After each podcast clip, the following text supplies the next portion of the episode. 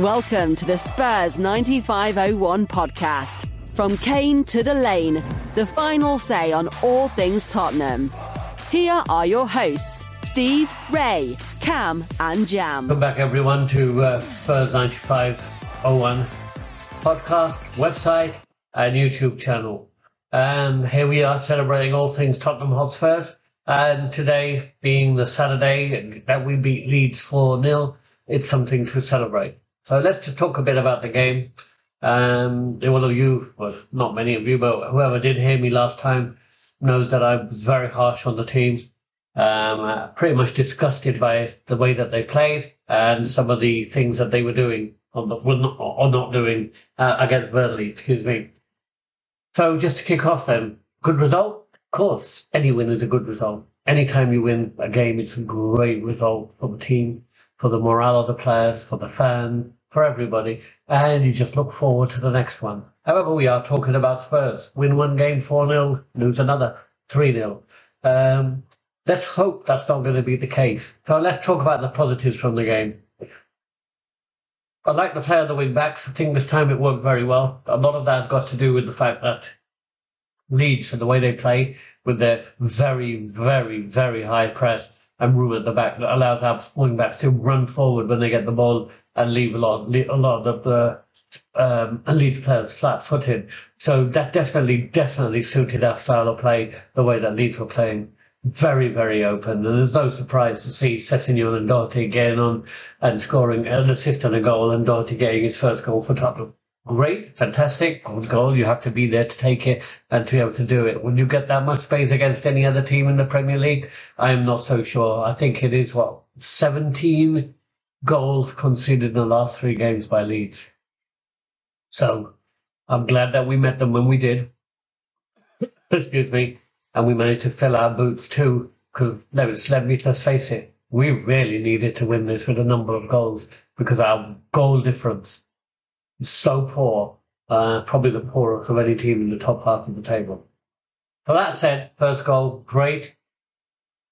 Kulusevski, I think, is just getting better and better every time I see him. Love the way that he plays on the right side. I think that, you know, um, without Doherty or Emerson, we had him playing in that wing back role. I think he'd be fantastic at that. I think he, he's good, very good on the ball, good at beating players, good at crossing the ball, good at picking out passes, and a very good shots. I mean, the goal that he scored the one that they will save, the chances that he had. I mean, his all-round play today was great. It's about time, I would say, Spurs finally signed a player that actually can do something. Isn't that in itself quite unique?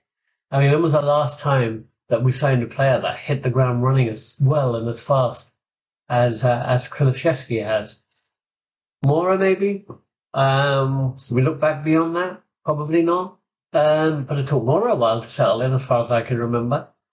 I don't think anyone has settled in as well as Kulusevski has. And I think about some of the other players, some of the has-beens, some of the big names that we paid more money for, that we had so much hope for, that absolutely unable to take the opportunity or to settle into the Spurs side. Names pop to mind. Lo. Kulusevski scored more goals than Lo has since he's been at Spurs. That should tell you something. Uh, and Ndombele, another player promises flowers to deceive. Absolutely never settled into that team or delivered anything. This guy has delivered more in the last three or four games than those two combined have in the two years that they were both at Spurs. I'll go as far as to say Bryan Gil promised a lot, moved around a lot, did a, did a lot ability to pass the ball, cross the ball effectively, still leaves a lot to be desired. A young player, but so is Kulusevski. They're both 21, I believe. And so it really shows that uh, when we do put our mind to signing someone good, those are the kind of players that we need. So that was definitely a positive and a great goal, I would say. And then obviously Kane, Kane's third goal was just incredible. I mean, what a beautiful take on that goal. I never saw it coming. I was still in shock after it went in. Sort of like kept looking back and thinking, was he offside? Was he onside? How did that happen? How did that happen? But then I have to then comment on the fourth goal because I thought the fourth goal was so sublime, such a beautiful pass, great run, great take, great finish. I mean, the chances that um, Son had, the shots that he had, the way that he played today, you would expect him to get a hat trick. But I'm glad that he did get on the score sheet because we needed our front three players to score. We needed them to get that confidence back and to keep uh, pummeling forward to um, at least to try and get into the top six. Negatives. Yeah, there's got to be some negatives in this game, I believe. And there were a number of negatives. A number of negatives, I would say, were um, the defence, the goalkeeper. And why is it that even when we're winning 3 0, we look like headless chickens at the back? We're running around, we're disorganized, where we're nervous, we're inability to clear the ball, try to play out from the back never works. The goalkeeper don't know what he's doing half the time. Uh, it is, it's a shambles. There's a problem that we've got. We've got two strong characters there, Romero and Dier. And we've got the goalkeeper who's the captain. But have we got any real leaders that are stepping up and organizing? I don't see enough organization at the back, and I just don't get it. Because individually, they've been playing pretty well. Individually, they've been playing badly. But let's face it, if Leeds had uh, any other day, they could have got two or three themselves very easily, if not more. They hit the post twice, and uh, um, and they missed oh was basically an empty goal after a complete screw up by Lloris, who nobody understands what he was doing. It's not the first time, and it by far won't be the last. But uh, um, I mean, some of those really, really basic errors are beginning to creep back in, and that is what's beginning to kill our chances of getting back into the top four. So yeah, I mean, I'm not going to sit, here and say you know fantastic Spurs are all back and ignore what I said a few weeks ago because I still think it was team's got a fundamental problem.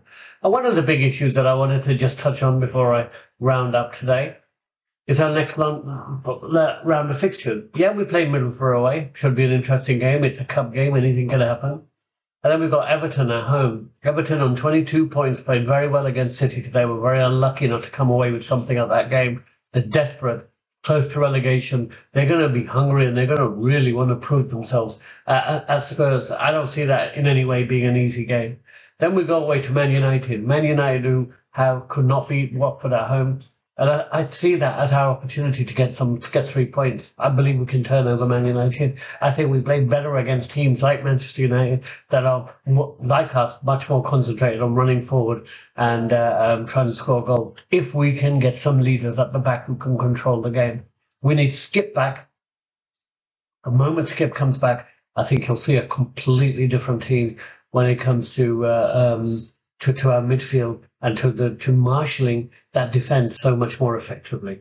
I think that a Bentancur Skipp partnership is what I'd like to see develop um, in the core of uh, um, uh, Spurs. I'd like to see probably Højbjerg and Winks back them up. I can't see. I would prefer those to be the first choices if we had those two fit. And those are the players that we're really looking to to step up and, and turn, turn this team around.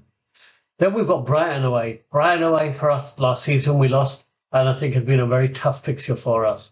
Um, and I'm not sure what's going to happen there. We have then West Ham at home. Well, for West Ham coming to Spurs is always their cup final. It's like the World Cup for them, so we can expect that to be a very, very trying and challenging game. But I would like to see Conte pull one over on them again, like we did in one of the earlier cup rounds. And we've got uh, uh, Newcastle at home, which we should win or Villa away, which I still think we should win. Then Brighton come back to us, which hopefully we should win. We've got Brentford away, Leicester at home, and then the big tough one for us is Liverpool away. And that is the one that, I mean, obviously, um, it's towards the end of the season in May, and that's the time when you're going to be thinking that Liverpool are going to be uh, going for uh, winning the league if they get closer to City, and um, all bets be off for that one. And then the last two, I think the revenge against Burnley will be coming towards the end, and then our last game of the season so far is Norwich. All within that, we've still got to fit in a uh, um, game against uh, um, Arsenal. So, all said and told, I think the, the fixture list is really there for the taking. It's there for the taking for Tottenham. And I think we can, if we win, them. we should be able to win most of those games, if not all of those games, and rise up in the table. Right now, the fourth spot clearly favours Arsenal. They are playing a lot better than um, than we are. Um, they're winning games where we were losing games. And unfortunately, whether we like it or not, it seems to me that that, fourth place is really theirs for the taking. Well, um, there is the fact that there is a North London derby to come. And if we can turn that over, we can win our forthcoming game. They still have to go to Liverpool. I think they've got one or two other tough games. Then we may be in a chance of overhauling them. But it really is in our hands now, boys. And we've got to then uh, turn this around. So I'll, I'll round up and say, great win today. Carry on. We need to keep winning. Come on, you Spurs. You've been listening to the Spurs 9501 podcast. Stay in touch, continue the debate, and let us know what you want to discuss by finding us on YouTube. Tune in after the next match day for more insight. Thanks for listening.